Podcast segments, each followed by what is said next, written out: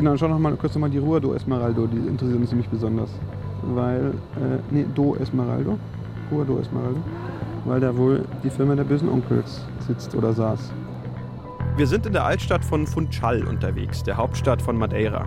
Es ist Mitte Januar und die Insel ist so ein richtiges Urlaubsparadies. Mitten im Atlantik, 19 Grad und Sonnenschein. Hätten wir rechts an der Kathedrale vorbeigemacht oder können wir dahinter auch vorbei? Ich glaube, wir können auch dahinter.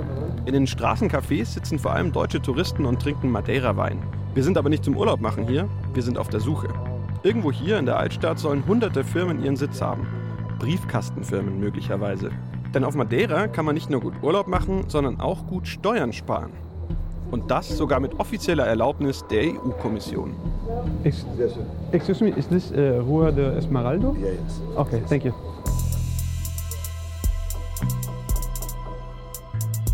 Money Island. Das System Madeira. Steuerparadies mit dem Segen der EU-Kommission. Was ich mir auch oft denke, irgendwie müssen die Leute das doch checken. Dass sie da auftauchen. Das ist ja. Wir haben tausende Dokumente ausgewertet, öffentliche und nicht öffentliche. Und wir haben viele Namen gefunden. Also der Verkehrsminister von Mosambik. Milliardäre und Musiker, Diktatoren und bekannte Sportler. Alle hatten Verbindungen zu Firmen auf Madeira. Genau wie multinationale Großkonzerne. Ja, diese ganze Afrika-Nummer ist echt spannend. Unser Eindruck, es verdienen die Falschen am von der EU-Kommission genehmigten Steuerparadies. Auch auf kriminelle Machenschaften sind wir gestoßen. Und auf Madeira selbst haben wohl deutlich weniger Menschen von dem System profitiert, als die Behörden behaupten. Das wird uns endgültig klar, als wir Zutritt zu einem der Büros bekommen, in dem hunderte Firmen ihren Sitz haben. Aber fangen wir ganz von vorne an. Die Idee, die hinter dem Ganzen steckt, ist auf den ersten Blick gar nicht verkehrt. Madeira ist ja eine kleine Insel, weit ab vom Schuss, ganz am Rand der Europäischen Union und gehört noch dazu zu Portugal, dem ärmsten Land von Westeuropa. Und weil so eine Insel Investoren nicht gerade anzieht, hat sich die Regionalregierung von Madeira vor 30 Jahren gedacht, sie eröffnet eine Freihandelszone. Freihandelszone heißt Steuern runter, damit Firmen einen Grund haben, hierher zu kommen. Im Fall von Madeira waren das 0% Steuern. 0%. Nichts. Und wenn die Firmen dann mal da sind, dann werden sie schon Arbeitsplätze für die Einwohner von Madeira schaffen und allen geht's besser. Soweit der Plan. Aber hat's funktioniert? Wir haben daran unsere Zweifel. Und in diesem Podcast wollen wir erzählen, warum. Wir, das sind meine Kollegen Steffen Kühne, Wolfgang Kerler, Pia Dangelmeier und ich, Max Zierer.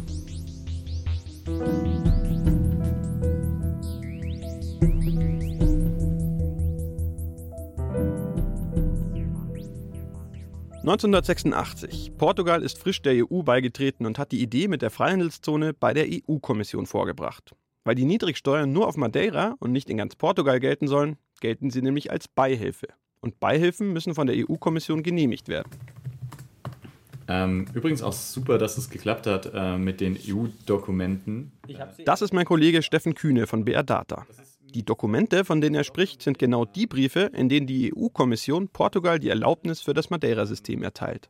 Am besten eigentlich an diesen Kommunikationen irgendwie mit der portugiesischen Regierung ist tatsächlich schon das erste Schreiben, was irgendwie erstmalig die Gründung der Freihandelszone Madeira irgendwie provisorisch erlaubt, weil da der letzte Satz oder der vorletzte Satz ist tatsächlich ein starker Hinweis darauf, dass bitte die Gründung der Freihandelszone nicht als Erlaubnis verstanden werden darf, dort irgendwie ein Offshore-Gebiet aufzumachen. Das steht da ausdrücklich drin. Aber genau das haben sie gemacht. Das ist ja das Harte an der Sache. Ein Offshore-Gebiet. Das wäre sowas wie Panama, die British Virgin Islands oder die Bahamas. Die Schmuddelkinder unter den Steueroasen sozusagen, wo man sein Geld verstecken kann. Sowas will die EU-Kommission für Madeira nicht erlauben. Das hat sie schon 1987 explizit geschrieben und die Genehmigung seitdem immer wieder verlängert. 30 Jahre später haben wir uns auf den Weg nach Madeira gemacht. 1685 to Madeira,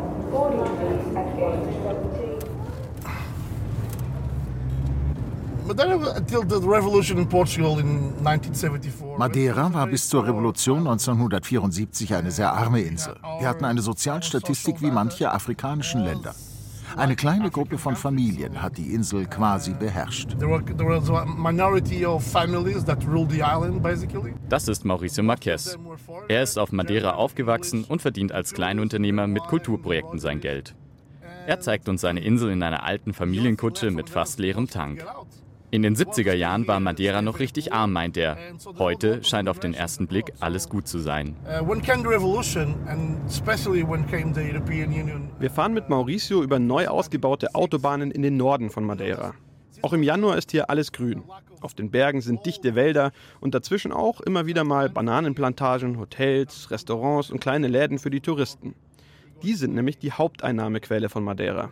In den letzten 15, 20 Jahren hat die EU hier ziemlich viel Geld investiert. Und das sieht man auch.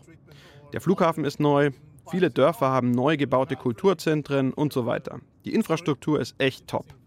Allerdings hat sich die Insel über die Jahre zu abhängig gemacht von den Subventionen, meint Mauricio.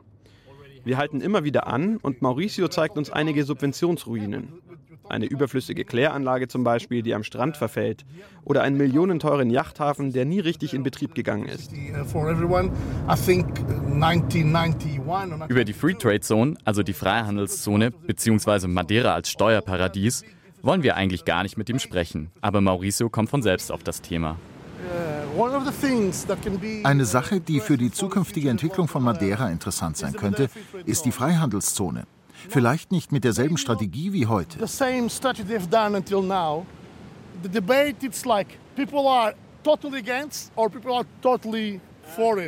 Die Leute sind entweder total dafür oder total dagegen. Hat die Sondersteuerzone Jobs für Madeira geschaffen? Höchstens 1000. Hat sie Einnahmen generiert? Wir reden über 150 Millionen im Jahr. Vergleicht das mal mit Malta. Gleiche Größe, gleiche Einwohnerzahl. Malta macht eine Milliarde im Jahr. And it has a, a trade zone that, that generates about 1 billion euros for, for, for the local authorities in, in revenues. Stopp mal.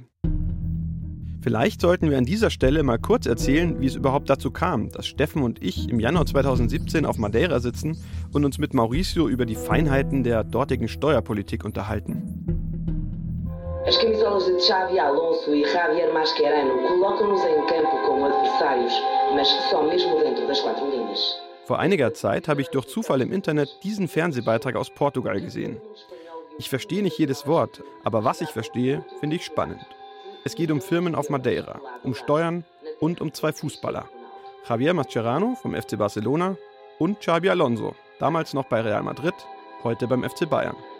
Auch die Namen der Firmen, die die beiden auf Madeira haben sollen, werden da genannt. Anadir Overseas soll die von Mascherano heißen, Katzali die von Xabi Alonso. Xavi é dono da empresa Katzali na sala 103 deste edifício da Zona Franca da Madeira. Isto são coisas perfeitamente imorais, porque reparem, estes, estes, eh, estes jogadores, que são, são figuras públicas, são referências para os jovens. In dem Beitrag erklärt ein Wirtschaftswissenschaftler, ein weißhaariger Portugiese, wie er die Firmen entdeckt hat. Im portugiesischen Unternehmensregister nämlich. Ich suche die Seite, gebe Anadir und Katzali ein und tatsächlich, da stehen die Namen der Eigentümer. Javier Alejandro Mascherano und Javier Alonso Olano. Die Geschichte scheint zu stimmen.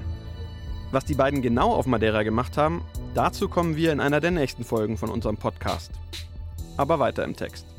Im Spätsommer 2016 erzähle ich meinem Kollegen Steffen von der Geschichte. Steffen ist auch Programmierer und Steffen kann besser Portugiesisch als ich. Gemeinsam stoßen wir auf unsere wichtigste Quelle für die nächsten Monate, das Joram. Das Joram ist das offizielle Amtsblatt der Regierung von Madeira. Alle paar Tage wird da veröffentlicht, welche neuen Firmen auf Madeira, auch in der Frandelszone, gegründet wurden und von wem, inklusive Adressen, Namen der Geschäftsführer und so weiter. Und wenn sich die Eigentümer der Firmen ändern, landet das auch im Joram. Auf Seite 1 ist immer das Wappen von Madeira. Danach kommen je nach Ausgabe zwischen 2 und 20 Seiten. Dicht bedruckt, vielleicht Schriftgröße 8. Das Gute am Joram, man kann alle Ausgaben seit ungefähr 2003 herunterladen als PDF-Datei. Der Haken, man kann sie nicht ohne weiteres nach Schlagworten oder Namen durchsuchen. Die älteren Ausgaben des Joram sind sogar nur eingescannte Dokumente, die man teilweise echt schlecht lesen kann.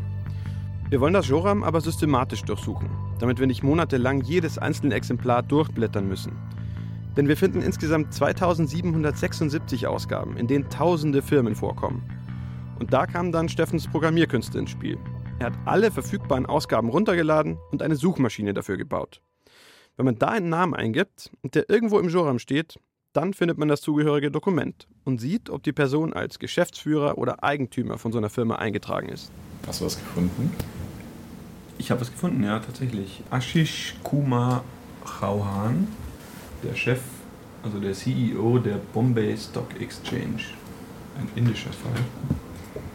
Und der Wolfgang findet gerade irgendwelche Minister aus Mosambik und Äquatorialguinea.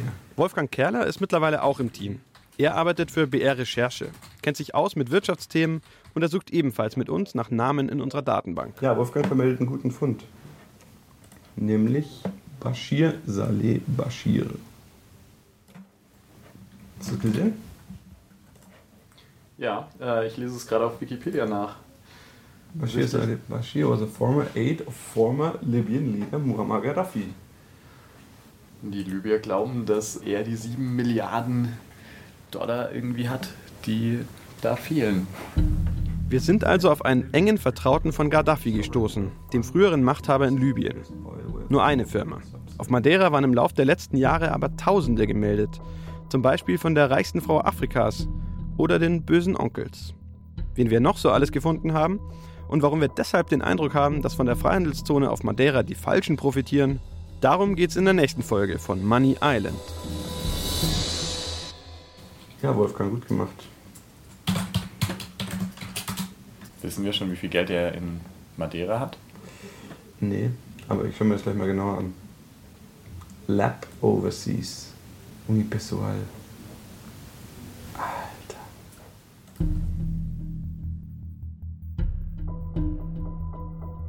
Money Island ist ein Podcast von BR Data und BR Recherche. Autoren Pia Dangelmeier, Wolfgang Kerler, Steffen Kühne und Maximilian Zierer. Technische Realisation Helge Schwarz. Musik Hans Wiedemann. Redaktion Ingo Lierheimer und Verena Nierle. Eine Produktion des Bayerischen Rundfunks 2017.